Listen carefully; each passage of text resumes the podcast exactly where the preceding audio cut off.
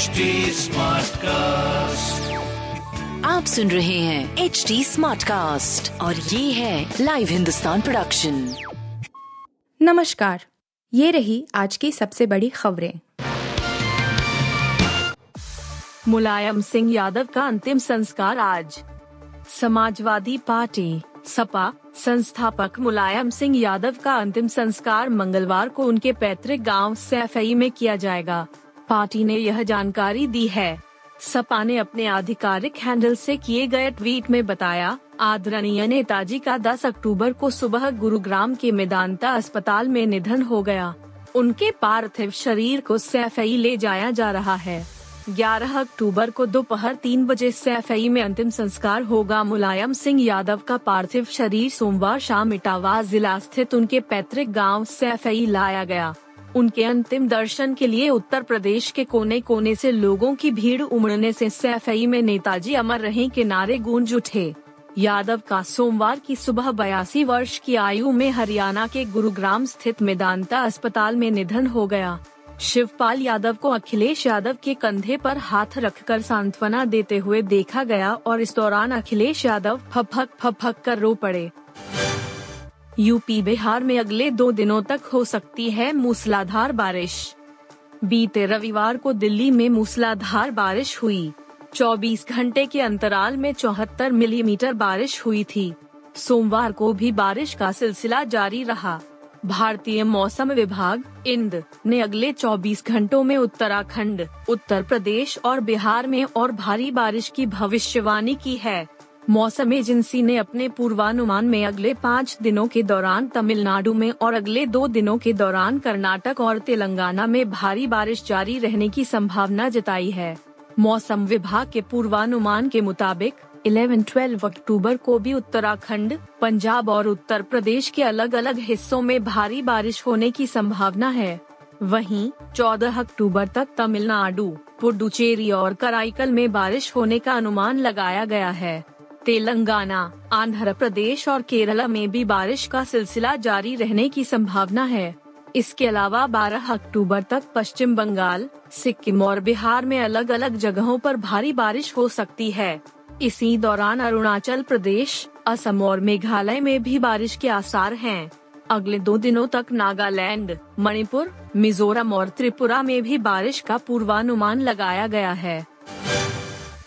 रूस यूक्रेन युद्ध फिर से आक्रामक। यूक्रेन के खिलाफ युद्ध की शुरुआत के बाद से रूस ने सोमवार की सुबह कई शहरों पर करीब चौरासी मिसाइलें दाग कर दुनिया को चौंका दिया। जिस वक्त यूक्रेन के शहरों पर मिसाइलें गिरनी शुरू हुई, उस वक्त लोग अपने घरों में या तो आराम कर रहे थे या मॉर्निंग वॉक पर थे। इन धमाकों में चौदह लोगों के मारे जाने की सूचना भी है। रूसी हमले के जवाब में यूक्रेन ने अपने सशस्त्र बलों को और मज़बूत करने की कसम खाई है। यूक्रेन के राष्ट्रपति जेलेंस्की ने कहा कि हम अपने बलों को मज़बूत करने के लिए कुछ भी करेंगे और अपने दुश्मन के लिए युद्ध का मैदान और भी दर्दनाक बना देंगे। रूस द्वारा अपने शहरों पर अब तक के सबसे बड़े हवाई हमलों के बाद यूक्रेन ने अपने सशस्त्र बलों को मज़बूत करने की कसम खाई। सोमवार सुबह अचानक शहरों पर मिसाइलें गिरने से हज़ारों लोगों को एक बार फिर बम आश्रयों में भागने के लिए मजबूर होना पड़ा। रूसी मिसाइलों के हमले में अब तक चौदह लोगों के मारे जाने की सूचना है। कई लोग घायल भी हैं। जिस वक्त मिसाइलें गिर रही थीं, उस वक्त ज़्यादातर लोग चौराहों पार्कों और पर्यटन स्थलों में मौजूद थे। भारत साउथ अफ्रीका के बीच दिल्ली में होगी निर्णायक जंग। पिछले मैच में बड़ी जीत से शानदार वापसी करने वाली भारतीय टीम अपनी लय बरकरार रखकर दक्षिण अफ्रीका के खिलाफ मंगलवार को नई दिल्ली के अरुण जेटली स्टेडियम में होने वाले तीसरे और निर्णायक वनडे मैच में जीत दर्ज करके सीरीज़ अपने नाम करने की कोशिश करेगी, जिसमें सलामी बल्लेबाजों के प्रदर्शन पर सभी की निगाह टिकी रहेगी।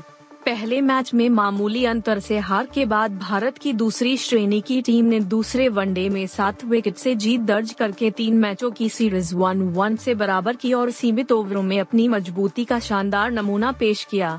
भारतीय टीम प्रबंधन हालाँकि कप्तान शिखर धवन और युवा बल्लेबाज शुभमन गिल की सलामी जोड़ी के प्रदर्शन को लेकर थोड़ा चिंतित होगा। यह दोनों बल्लेबाज श्रृंखला में अभी तक रन बनाने के लिए जूझ रहे हैं। वनडे में निरंतर अच्छा प्रदर्शन करने वाले भारतीय बल्लेबाजों में से एक धवन श्रृंखला में अभी तक केवल सत्रह रन बना पाए हैं। अब जबकि निगाहें अगले साल होने वाले वनडे विश्व कप पर टिकी है तभी यह अनुभवी बल्लेबाज निर्णायक मैच में टीम को बेहतर शुरुआत देने की कोशिश करेगा। 80 साल के हुए बॉलीवुड के महानायक अमिताभ बच्चन बॉलीवुड के महानायक अमिताभ बच्चन आज 11 अक्टूबर 2022 80 साल के हो गए हैं। अमिताभ बच्चन पिछले पाँच दशकों से भी ज़्यादा वक्त से दर्शकों का मनोरंजन कर रहे हैं। इस दौरान उन्होंने बेहिसाब फ़िल्मों और टीवी शोज़ में तमाम तरह के किरदार निभाए हैं। इन दिनों ब्रह्मास्त्र और कृष जैसी सुपर हीरो मूवीज़ खूब सुर्खियाँ बटोरती हैं, लेकिन क्या आप जानते हैं कि अमिताभ बच्चन भी कई बार इस तरह के किरदार निभा चुके हैं? इनमें शहनशाह, अजूबा और जादूगर जैसी फ़िल्में शामिल हैं। अमिताभ बच्चन को टीवी सा सबसे कामयाब रियलिटी क्विज शो कौन बनेगा? करोड़पति के होस्ट करते हुए 22 साल हो चुके हैं। सन 2000 में अमिताभ बच्चन ने इस सफ़र की शुरुआत की थी और आज पूरे दो दशक बाद भी यह शो उतना ही पॉपुलर है जितना 22 साल पहले हुआ करता था। आप सुन रहे थे हिंदुस्तान का डेली न्यूज़ रैप, जो एच टी स्मार्ट कास्ट की एक बीटा संस्करण का हिस्सा है। आप हमें फेसबुक ट्विटर और इंस्टाग्राम पे एट एच टी या podcasts@hindustantimes.com पर ईमेल के द्वारा सुझाव दे सकते हैं। आप सुन रहे हैं एच टी और ये था live Hindustan production smart cast